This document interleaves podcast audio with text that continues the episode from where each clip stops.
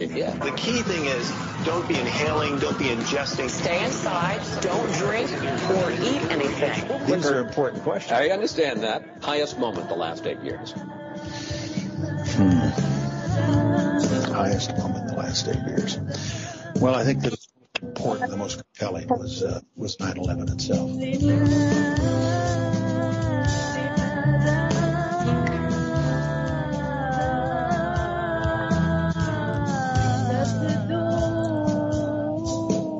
Welcome to the live broadcast of Truth Jihad Radio. I'm Kevin Barrett, broadcasting from the studio in Saidia, Morocco, looking out over the back garden where the flock of sheep always goes by at the same time, although they've moved up to 5 p.m. instead of 6 p.m., but they always go by exactly on the hour, it seems like. And that's when I start this show talking to the most interesting folks who are taking it to the man and telling some truth where the truth is usually unwelcome among the powerful. Tonight we have a couple of folks who've gone up against powerful institutions and lived to tell the tale. In the second hour, Dr. E. Michael Jones comes on to talk about the hashtag ban the ADL campaign. E. Michael Jones has been going up against the ADL for quite some time. The ADL has a multi-billion dollar per year operating budget and in many ways it acts more like an organized crime syndicate than the self-proclaimed defenders of civil rights that they claim they are. So we'll, we'll be talking to Dr. Jones about that. He's one of the world's great experts on the ADL and certainly one of their big time antagonists. In the first hour, Dr. Meryl Nass is taking it to the WHO, which is, if anything, probably is bigger and more powerful than the ADL on a global stage anyway. Dr. Meryl Nass is well known to my listeners. She's been on quite a bit. She started coming on back in the very early days of COVID. Her first appearance was revealing the cover up around COVID origins. And so she was way ahead of her time on that. People who listen to this show got to hear the uh, truth about that ridiculous, absurd, and insane story uh, long before the rest of the world started to catch up. Dr. Meryl Nass has been through all sorts of craziness ever since then. They uh, went after her license and her, her final appearance apparently at the licensing board is coming up next week. Likewise, uh, next week we're having a, uh, the UN is rolling out its PPPR, Pandemic Prevention Preparedness Response Program, which is coordinated with the WHO proposed pandemic treaty. And there's a big protest against both of those on Saturday, September 23rd. So Meryl is really busy. And it's just great that she's able to take time to come on the show. So hey, thank you, Meryl Nass. It's great to have you. Hi, Kevin. Great to be back. Yeah, yeah. Boy, you've you've been one of my favorite regular guests ever since I got you on. Uh, what was it like about a couple of months after the pandemic started?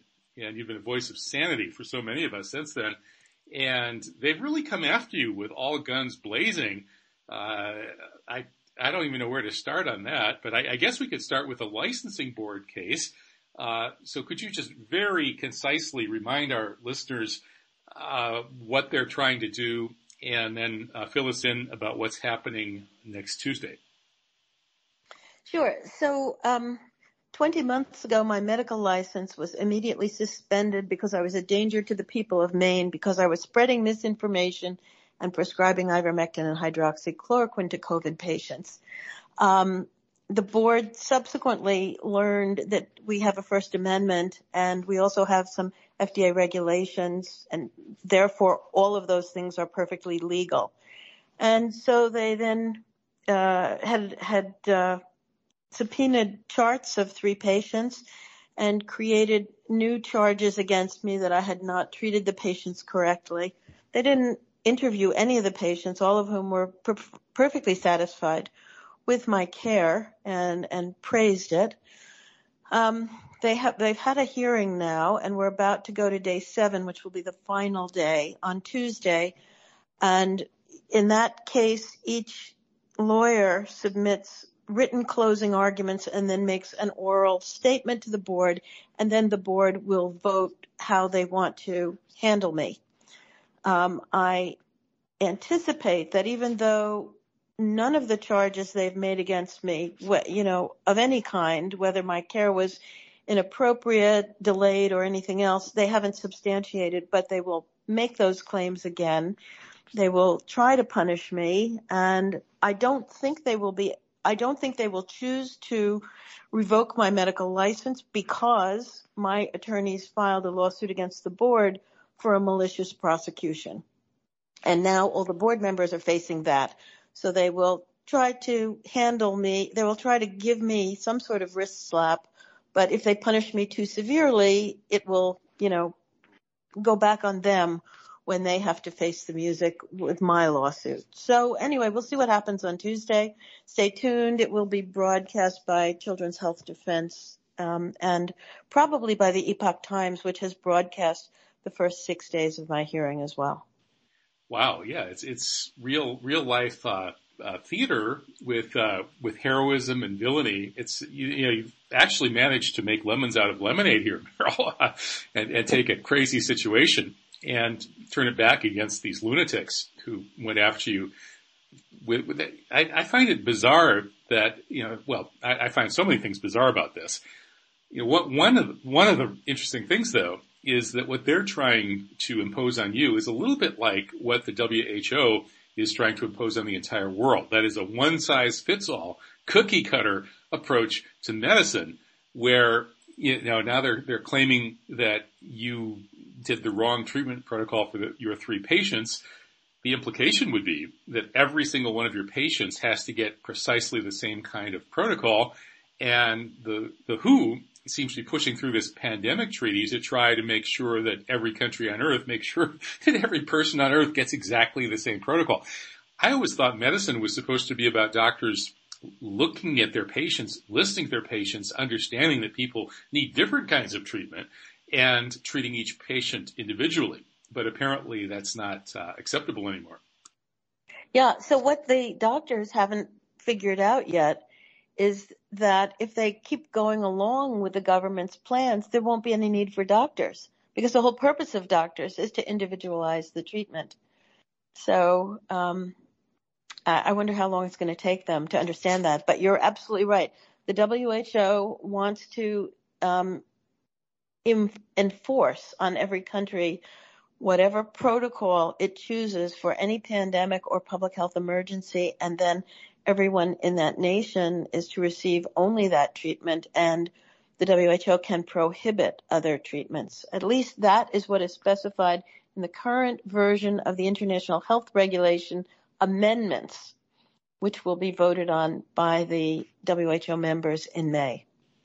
Well, it sounds like the entire world could get by with only one physician, Chat GPT MD. Well, that, that you're exactly right. And in fact, Tedros Adhanom Ghebreyesus is not a physician. He has a PhD in public health, and he's the one who will be charged with making these final decisions. Wow. So uh, let's let's get into that uh, WHO treaty because there's uh, the UN event on Wednesday, and then there's the protest at UN headquarters this coming Saturday, September 23rd. And the there seems to be a controversy, or maybe a false controversy, sort of like that false controversy about the magic bullet and the JFK assassination. There's no controversy. There's no controversy about the assassination. We all know that the CIA killed the president, but uh, the false controversy here seems to be that the mainstream media insists that this WHO treaty is there's no enforcement mechanism. It won't actually supersede national sovereignty in any way. And all the people who say that it will, like like you and the Children's Health Defense and a long list of other experts, uh, are all spreading misinformation. That's what they say. However, um, the reality of it seems to be that it is a binding treaty. And in the law of nation, each nation state, uh, at least most of them, I know the U.S. has a law saying that a binding treaty is the law of the land. And so the enforcement mechanism is that by U.S. law, the U.S. is prescribed uh, to enforce the uh, treaty, the binding treaty provisions. So I'm confused about how the mainstream can keep telling us that this is totally non-binding and will not interfere with different countries' sovereign response to future pandemics in any way, shape, or form. Yeah, so um, the WHO staff are working very hard to try to create completely confusing language so that they can make the claim that um, they're not usurping sovereignty while they do that. So what the, what they say is absolutely the the proposed pandemic treaty as well as these proposed amendments to the current international health regulations are both to be binding. They also require that the nations be monitored to show that they are in fact adhering to the provisions of these treaties and they want accountability.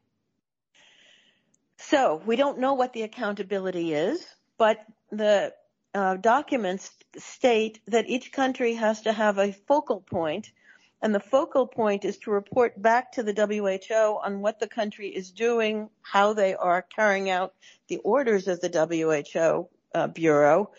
And um, nobody yet is saying what the punishments might be if you don't carry out these provisions.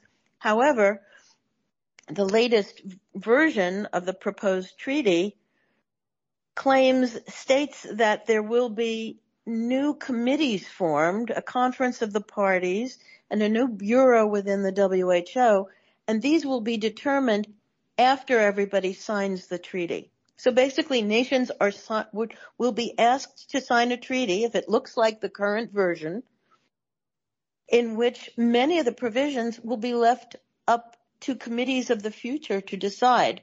So you're committing your nation to future provisions when you don't know what they are and those future provisions are going to be the ones that that probably define the punishments and define in more detail the requirements that nations will have to adhere to. Okay, so to translate this into the language of sort of everyday reality and the situations that we might all actually have to face in the future, uh, hopefully not, but uh, would this treaty make it any more likely that there will be some sort of international digital vaccine passport that different countries would all be able to read. Uh, in the in the COVID pandemic, I do understand that there were a fair number of people who got hold of these uh, vaccination cards and filled them out. Um, I actually filled out a parody vaccination card, so it was obviously a joke and so if, you know, I, I, if I were ever to show that to get into a restaurant or something like that, it would be purely as a joke. In any case, a lot of people were able to, uh, avoid the, uh, most restrictive aspects of some of the COVID rules through that kind of means because they, there wasn't some sort of foolproof digital passport that they could zap and discover your vaccination status and then uh, punish you accordingly. And I'm wondering whether this WHO treaty uh, could, whether that would increase the likelihood that there would be uh, a more quote unquote effective, in other words, oppressive mechanism for uh, keeping track of people's vaccination status and punishing them if it wasn't what the various uh, authorities thought it should be. Yeah, so so there are three main documents to these two for the WHO, the new pandemic treaty that's being proposed, and um, a whole lot of amendments to the international health regulations. And then the UN is putting out a proposal that is going to be basically accepted next Wednesday um, through a silence, what they term a silence procedure, which means if you have any complaints about it, state them ahead of time because, you know, we may be on Zoom and we're just going to assume everybody agrees silently with it. And so these documents all um, talk about electronic health data. They talk about the possibility of health passports. They know that these digital IDs and health passports are very, very controversial. So they don't, none of the documents say we're going to impose this on everybody in the world, but they have opened the door to doing that. And let me emphasize again, if countries sign on to these documents, they will be signing on to provisions to be created and negotiated in the future or not even negotiated. They will have already, nations will have said, we agree with allowing these future committees to determine what the rules will be. So most of the, the egregious rules are not going to be acknowledged Sounds, sounds like there's a lot, lot of room for. Yes, a lot of room for bad provisions to be added. And let me just add that this business of signing up to future provisions that you know nothing about is not that new. The WHO and the US government have been doing this for at least 20 years. They started out with the WHO saying to nations, look, we're going to have pandemics in the future. We've got vaccine companies that want to make vaccines for them, but they can't do it unless you tell them ahead of time you're actually going to buy those vaccines because then they can create the facilities necessary. But if you don't sign up and tell them you're going to buy their vaccines for whenever the WHO declares a future pandemic, you won't, you'll be at the back of the line when it happens. And they got many, many countries to sign up for this around 2004. And then in 2009, when the WHO declared a pandemic level six, many nations were obligated to spend billions of dollars buying vaccines for what turned out to be a pandemic that was less severe than a normal flu year. It was a very mild, if you even want to call it a pandemic. But nations were obligated to buy vaccines that were made very rapidly, and part of that obligation was no liability to the manufacturers. And so, for example, now it's 14 years since the 2009 flu and the vaccines becoming available. And the UK, for example, is still litigating with people who became very ill as a result of or died as a result of taking those rapidly produced vaccines. So the nations were, were left holding the bag for liability. That is the plan. So the, the treaty document although it doesn't specify all the details, requires that nations manage liability for these future vaccines for our future pandemics through the WHO and says that it, the nations need to follow existing strategies, the existing um, situations for how nations are managing their, their vaccine liability. And in the United States, what we do for pandemics is we have the PREP Act. And so again, there's no liability for the manufacturers. There's a small fund set up to compensate victims.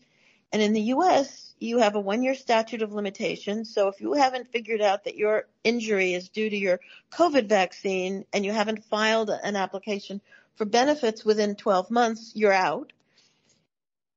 In, in fact, over 10,000 people have filed, about 11,000 filed, asking for benefits for a COVID vaccine injury. Only four have been compensated, and the total amount of money they've received for these four is something like six or seven thousand dollars.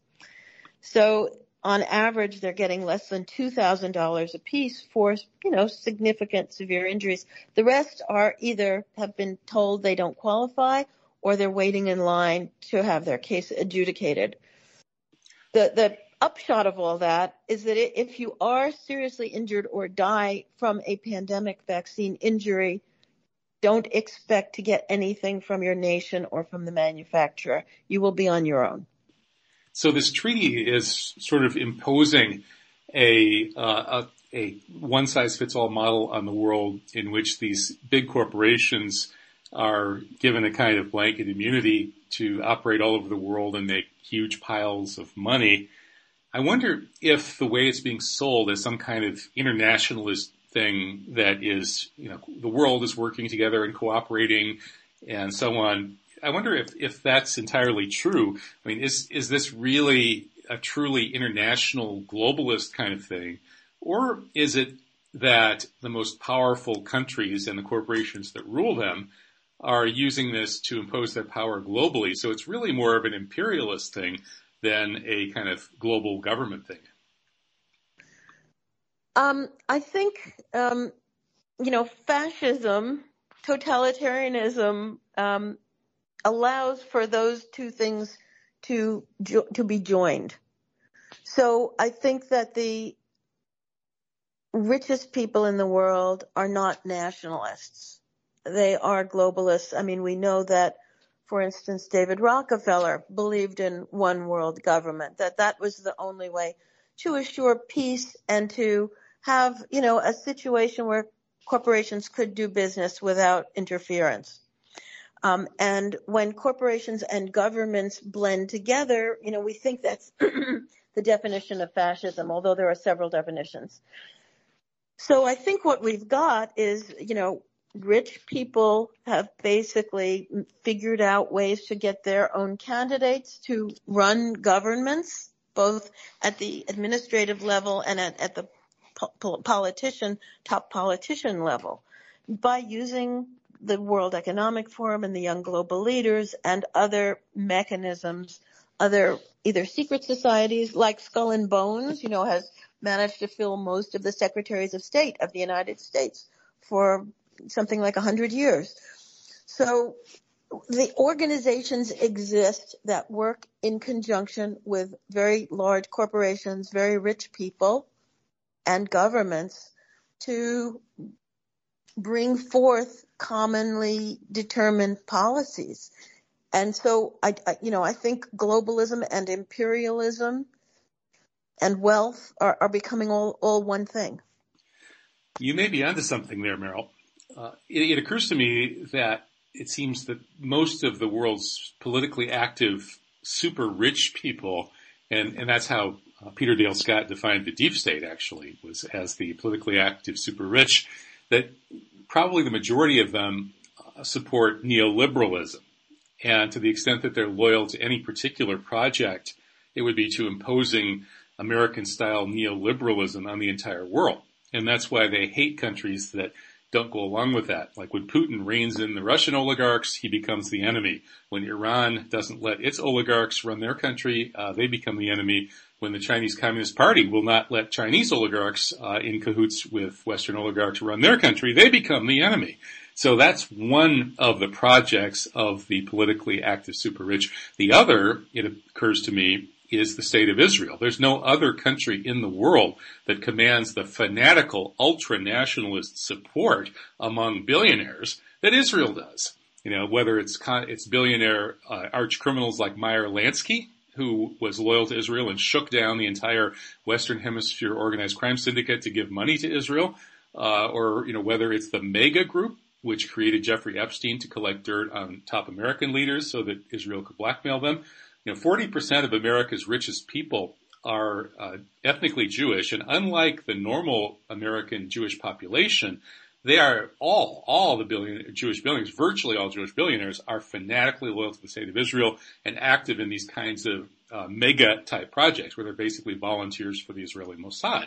So it occurs to me that these are really the two projects of the super rich. One is uh, imposing American-style neoliberalism so that rich oligarchs can rule everywhere without interference by pesky nationalist governments. And then secondly, uh, pushing Israel as the one exception to this, the one super powerful nationalist government that has the support of a huge percentage of the world's super rich. And you put those two things together, Meryl, and what you can imagine coming happening in the future is a kind of world government based in Jerusalem. Um, am I am I am I getting into conspiracy theories here? well, okay, so I got a few things to say. First, I think you know neoliberalism is ne- neither neo or new, and it's not liberal. And you know, I think all these terms don't mean anything anymore. What we're living under is, you know, raw power and imperialism with a progressively smaller number of people on top calling the shots and trying to take over the resources, the money, you know, and everything else in the world. Um, and so you can call them, I mean, they're conservative. What, I mean, there are lots of names, but they mean nothing. It's, it, this is a raw power grab and it's as old as the hills. Um, I would say that I am, uh, ethnic, I am Jewish. I am 100% ethnically Jewish. There are loads of Jewish people who do not support Israeli policies, who are very unhappy with Israel you know, are are distraught that the um, Israeli government has, uh, you know, taken on many Nazi features, um, and so I, although there are many very bad people who are Jewish, there are many very good people who are Jewish, and I hope you know you won't. Um, you'll be able to make that distinction, Kevin. Absolutely, Meryl. You know, just as you know, people from ethnic Jewish, Jewish backgrounds are overrepresented in various uh, fields, many good, some bad. Um, they're also overrepresented on my radio show. And it doesn't surprise me at all that you, like so many of my radio guests, are from a Jewish background. And, you know, my radio guests are for the most part selected uh, people who are challenging these corrupt power structures. So yeah, I, am absolutely opposed to, to, the people who think that there's something negative about Jewish ethnicity. And, uh, and even, you know, I also, you know, get into these discussions with people who, uh, critique Jewish ideology, like E. Michael Jones and Laurent Guyénot. And I think that both of those guys have certain good points to make in their critiques. On the other hand, I think that they're a little bit tendentious too in missing some of the good sides of certain aspects of Jewish ideology, like the emphasis on education, for example. Critical thinking, and as Douglas Rushkoff come, has come on the show to say, uh, uh, you know, busting shibboleths and uh, you know dethroning sacred cows, um, iconoclastic thinking, right? So mm-hmm. yeah, so I, I, I totally agree with you about that, but I still think we have to be honest about the fact that there is a kind of a, a tribalism that's been uh, mobilized within the Jewish community, and and most you know most destructively at the very top levels of wealth and power among these you know mega group types, uh, the you know the AIPAC types that sure. uh, yeah, yeah. Sure. So, i think i what i think is that um this you know thirst for power has looked at all the nodes that can be taken over. And this zionist you know jewish node was a good one you know it was and so has been co-opted and you've had you've had one terrible you know leader of israel after another for a long time you know one criminal after another friends of Jeffrey Epstein, you know, I, I mean, this Netanyahu, you know, should be in jail. You know, he's been indicted, but he's managed to skate so far. Um, so how does that happen? That happens because people decided, you know, this was a country worth taking over. It was small, you know, it was probably a lot easier to take over than the United States. It had a good story, which was, you know, the the place where Jews could finally be free of, of pogroms. And um, so they have taken it over. It's it'll it'll be just like the WHO has been taken over and the UN has been taken over. Mm-hmm. You know, they're all useful as you're taking over the world. Yeah, yeah, and and you know there, there's a in that power struggle among the, the ruthless, uh, you know, the, the power hungry people who are playing games with our world. Uh, that's you know that's definitely a one big piece on the board, but I I don't think it's it's the whole piece.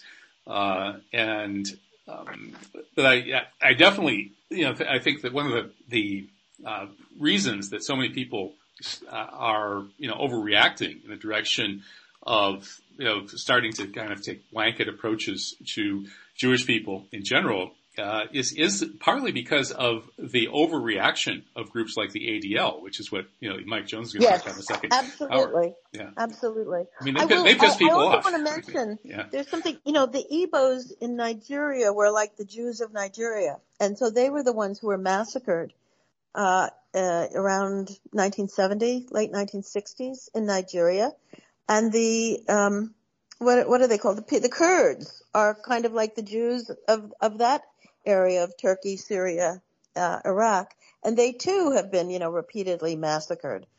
So um, there's something interesting about these small groups that are very uh, successful, that have a lot of members of their tribe being very successful, and then being massacred by the people around them, who may be not quite so successful. Yeah, the Armenians are another example. Yes. Yeah, I, uh-huh. I know some people from uh, like Azerbaijan and other parts of the former Soviet Union who are very prejudiced against Armenians, in part because they are known to be kind of tightly knit, uh, commercially successful. They have these kind of, you know, these long distance trade networks based on, on their ethnicity. And then I also know people in places like Indonesia and Malaysia who say that ethnic Chinese people are quote unquote the Jews of Asia which is sort of right. sometimes it's a compliment and sometimes it's not. Uh, so yeah, it's it's interesting that, that you know people can be oppressed and mistreated not only because they're poor and powerless, but also sometimes because they become uh, richer and more powerful than their neighbors, and uh, and then jealousy comes along. But on the other hand, Meryl, wouldn't you agree though that in the case of probably all of these groups that there are two sides to these stories and that sometimes we're only told one side and in particular it does seem to me that today, in today's West, the this history of conflict uh, between Jews and non-Jews is told in such a way as to pretty much eliminate the point of view of the non-Jews who've been in conflict with mm-hmm. Jews throughout history. Yeah. Well, the history is told by the winners. Yeah, yeah, right. And uh, well, so who's going to tell the history of this uh, pandemic biowarfare uh, craziness that we're going through now? And you know, if we all die out because of the continued development of bioweapons, probably nobody. Uh, so that obviously this WHO pandemic treaty is not the way to go.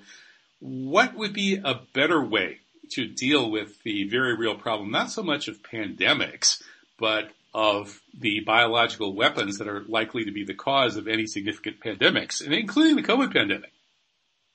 I think people need to acknowledge that the science and technology has gotten away from us. Um, you know, and this really, we knew this uh, with the nuclear, you know, with the atomic bomb in 1945, that we have weapons that can destroy the world. And now it's not just nuclear, but it's also biologic and we have to we have to shut them down.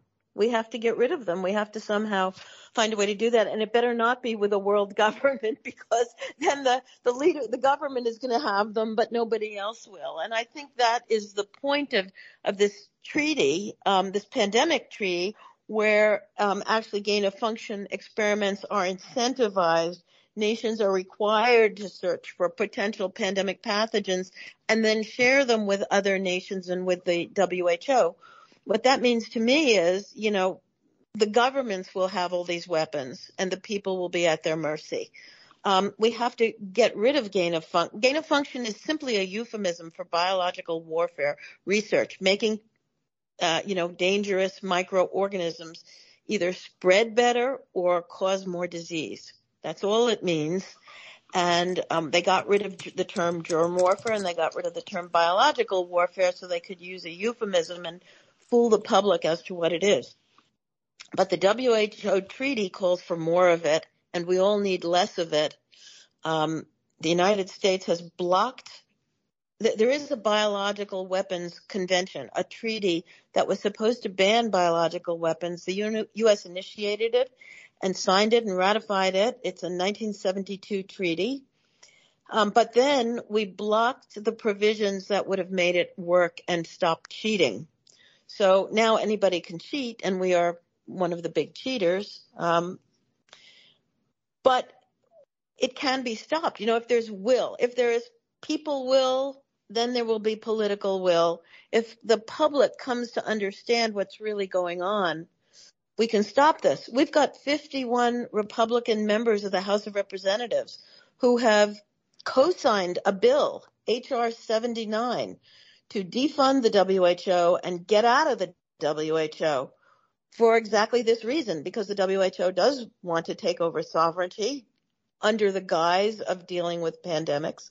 The WHO does want to give us orders. It does want more biological weapons to be identified and created we need to get out. So 51 congressmen, we need it to be more and we need some, we need Democrats to sign on. And the only way that's going to happen is if the people demand it and they say no more of this and they don't allow our, you know, government officials to go along with the WHO and the UN who are in fact only responding to the people who own those organizations, many of whom are Americans. So, um, it's a question, you know, people need to look around and say, what happened in this pandemic? We were, we were given a disease that was created in labs and we were given a vaccine that was created in labs to make us even sicker. And we don't need this anymore. We don't want this anymore. Our governments are acting against us. And, um, we, we got to change everything.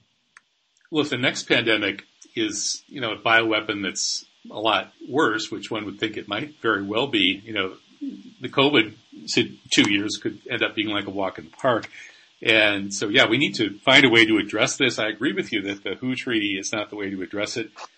Theoretically, you know, one would think that, okay, one way to deal with the problem of nationalistic competition to develop bioweapons for you know, for, for national security purposes would be sharing, right? All, if all of the bioweapon scientists are out there meeting at conferences and sharing and the, the WHO treaty is forcing them to share all their knowledge with each other, then that's, that theoretically might be thought to make things better. But I don't know, you know, I, uh, I read a book called Plague Wars by Mangold and Goldberg. It's a fairly establishment take on biological weapons and they describe conferences where bioweaponeers from different countries kind of get together to share their wares, hawk their wares, brag, maybe conceal certain things, but you know they're all sort of uh, you know bragging and, and playing ego games with each other, and it's kind of terrifying that uh, you know, and, and in some of these people, they they all know each other and they all know that so and so is working. You know, this is back 30, 40 years ago. So and so is working with the South Africans and the Israelis to build these race-specific biological weapons. And I think one guy actually got arrested for doing that, and then trying to shop them to Libya or something like that. Uh, mm-hmm. Uh, so that that whole world is is the kind you know trying to fix that with a WHO treaty is obviously not going to work.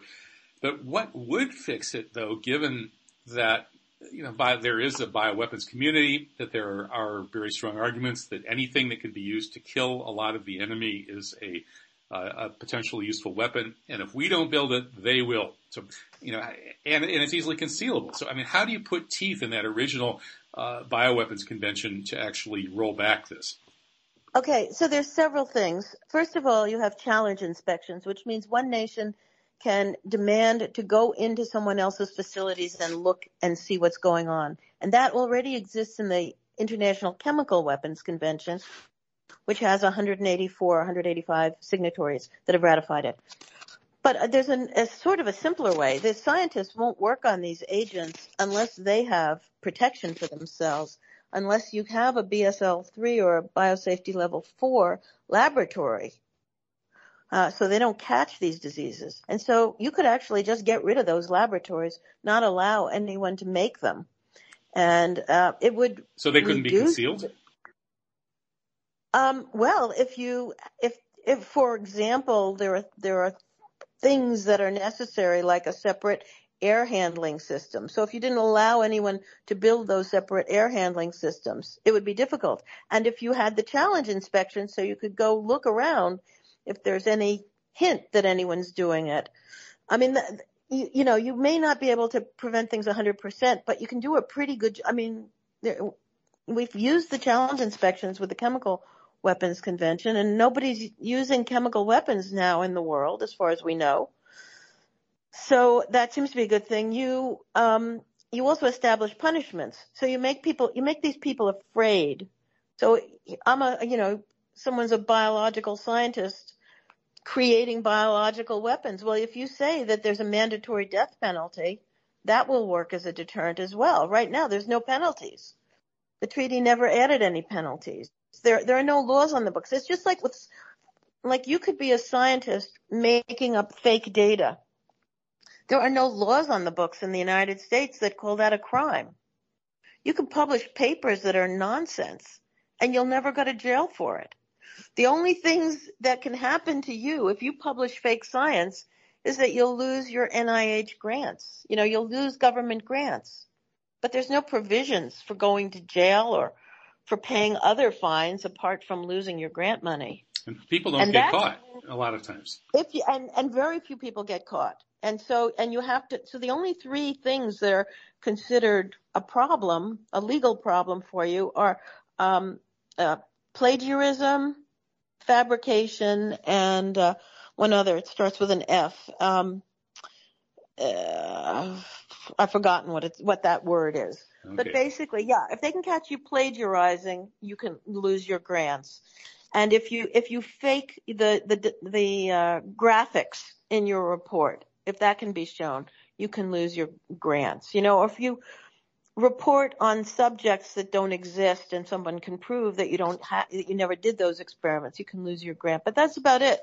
If you just misinterpret your results or or lie about the results but you didn't fake your graphs and you didn't um, plagiarize anyone you know you're not going to be found out. There will be no punishment for you almost certainly. So scientists you know and doctors have basically had a very easy time.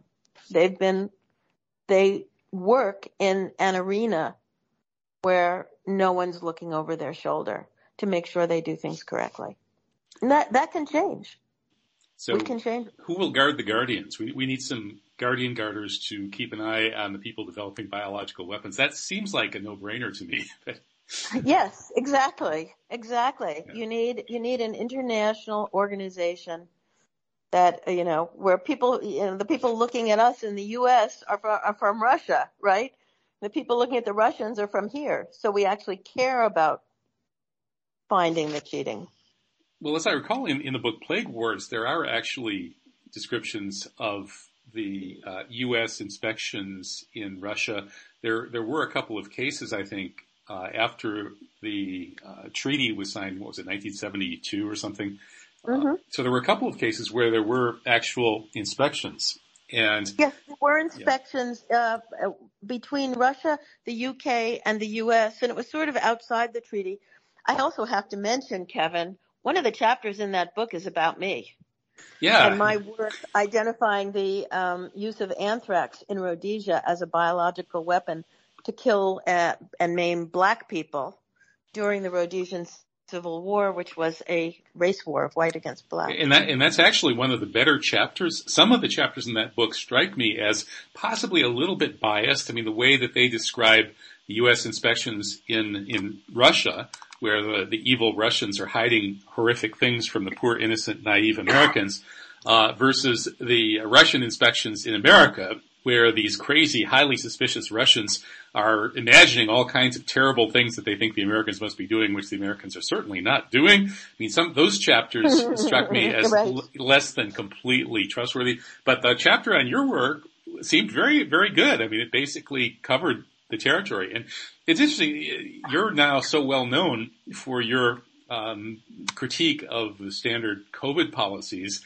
that it seems that some of you know your your this seminal work you did on this one case where the use of biological weapons was actually proven and written about in peer-reviewed literature uh, is a lot of the probably even my list some of my listeners here don't even know about that. So maybe we should quickly remind them a little more about that. Um, so so you're saying that that racist uh, white Rhodesians were using biological weapons against their uh, black freedom fighting enemies. I'm surprised that the media, which is so anti-racist, isn't uh, publicizing this more.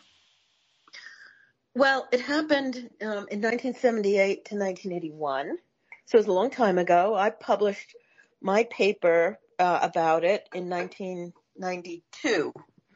So it no, it's a long time ago, but this is the only um, in the in the open literature, the only description, the only investigation of an epidemic by using scientific methods that showed it was in fact due to bio, it couldn't have been a natural pandemic or epidemic. It was actually called an epizootic because anthrax spreads from animals to people, but in this case, it wasn't really an epizootic. It was spread through spores that were released by humans. Excuse me. But um, yeah, I think you're right. If the media were actually interested in this issue of biological warfare, it's a very interesting place to start to acknowledge that in fact biological weapons have been used and, and it's been proven that they were used.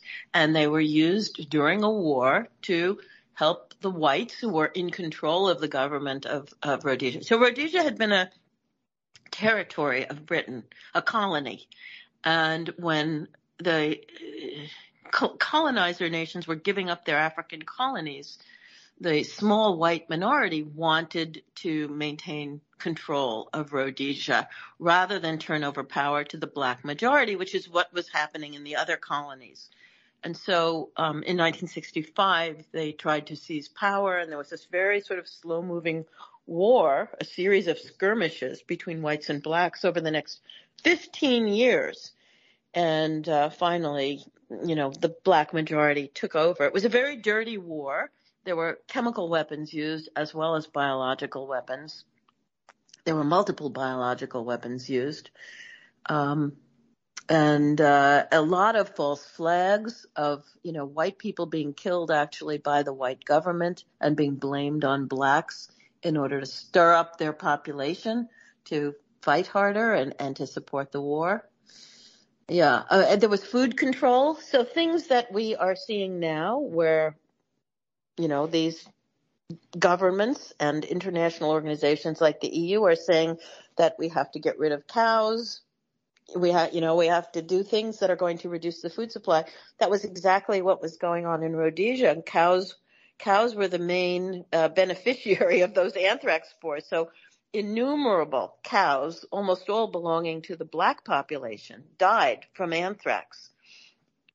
And then uh, humans, uh, several, a couple hundred humans that we know of, died from butchering or eating the cows that had been affected. That this was an, uh, it was a, what is a version of low intensity warfare designed to impoverish the blacks so they could not continue the war well, you know, the mainstream media could actually come up with really interesting stuff by doing relatively fair and balanced coverage of you. You know, they, they could have easily covered your case in a, you know, by listening to the other side too, but then also uh, taking your arguments about things like ivermectin and hydroxychloroquine seriously, looking into them, and then also looking into your background in, in this, in biowarfare and your views on COVID as a bioweapon. And it would be really interesting stuff, but of course they'll never go there, which is, I guess, why we need to have Truth Jihad Radio. In any case, uh, how about this recent paper that's starting to get cited in the alternative media about the COVID variants being clearly made in a lab. It turns out this paper was published by a couple of, I believe, Chinese or Asian scientists who are, they have really impressive CVs. So this isn't like a marginal theory or anything like that. And what I'm hearing is that if that paper isn't total fraud, then it's nailed down this case airtight and that these uh, COVID Omicron variants are all artificially made. And what does that mean? When Omicron showed up, there was no um, phylogenetic tree. There was no genomic tree from existing versions of COVID to show how Omicron was derived. Normally, you know, because nations are collecting, you know, millions of different uh, strains of of SARS-CoV-2 as it mutates, and looking at them and sequencing them, we ha- there are huge libraries of sequences of these things and collected all around the world. And so the, the first Omicron in November of 2021 appeared out of nowhere, didn't come from anything else. It had to have come from a lab. And now subsequent Omicrons, these more recent ones, also seem to have the same huge number of mutations and it's not, and we don't see how they were derived from the existing versions. So they are likely to have come out of a lab as well. I haven't looked at the, the details of, of any of this recently because I've been working on other things. So I can't really comment and support, you know, I don't know the details. But it's, we know that the first SARS-CoV-2 came from nowhere. You know, nobody has identified anything similar in any animals or humans. So it came from a lab. Well, why aren't many, you know, these are easy, these coronaviruses, apparently the NIAID was spending hundreds of millions of dollars on researching them because they were easy to uh, work on and create mutations and build coronaviruses, which had a variety of features. So yeah, so it wouldn't surprise me at all if if the all of these different current mutations came from labs. It wouldn't surprise me either, though, if they, if they were naturally derived, because these things continually mutate. And even when we add f- bad features to them, as was done with SARS-CoV-2 initially, which had a number, you know, probably about 10 different features that I think were genetically engineered in to make them a path, a very bad pathogen, they quickly mutated and became less severe over just if, you know, weeks to months. So whatever.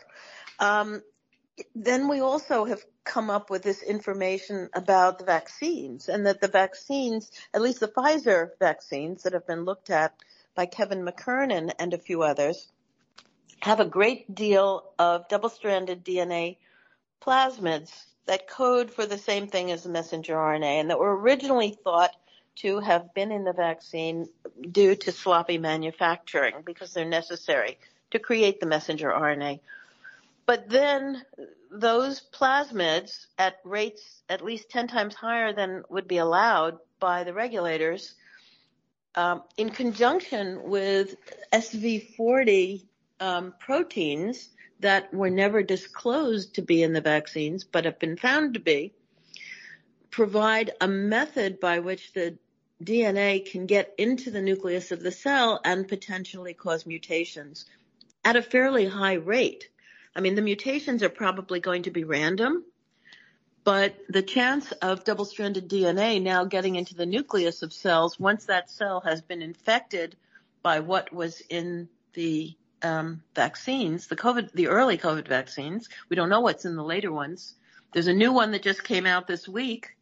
Um, you know, the third iteration of COVID vaccines has been licensed for adults by uh, from Moderna and Pfizer, licensed by the FDA and rolled out yesterday, um, uh, rather rolled out on Tuesday, and on Tuesday, CDC said it'll take 48 hours till they get into um, circulation. So the newest iteration, com- almost completely untested in human beings, of COVID vaccines is available now. And does it contain plasmids with DNA? Does it contain viral sequences that, you know, make mutation a likely event? We don't know what's in them. They weren't tested in humans. We really don't know anything about their side effects. We don't know what they're supposed to do. We don't know why the government keeps rolling them out when the disease is very, very mild and probably, oh, you know, 90% of the people who wind up in hospital with COVID are in there for something else.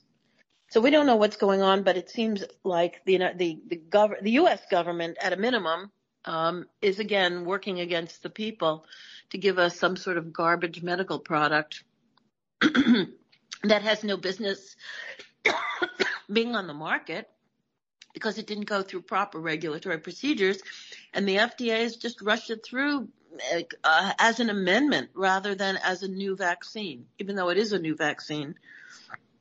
They basically grandfathered it in with no regulation. So nobody should take this product. Um, and it makes you wonder what, what's going on with all the other injectable products. You know, what, what's in them? If the FDA has allowed this to be, you know, given out to the entire population, what else are they allowing to get through and why?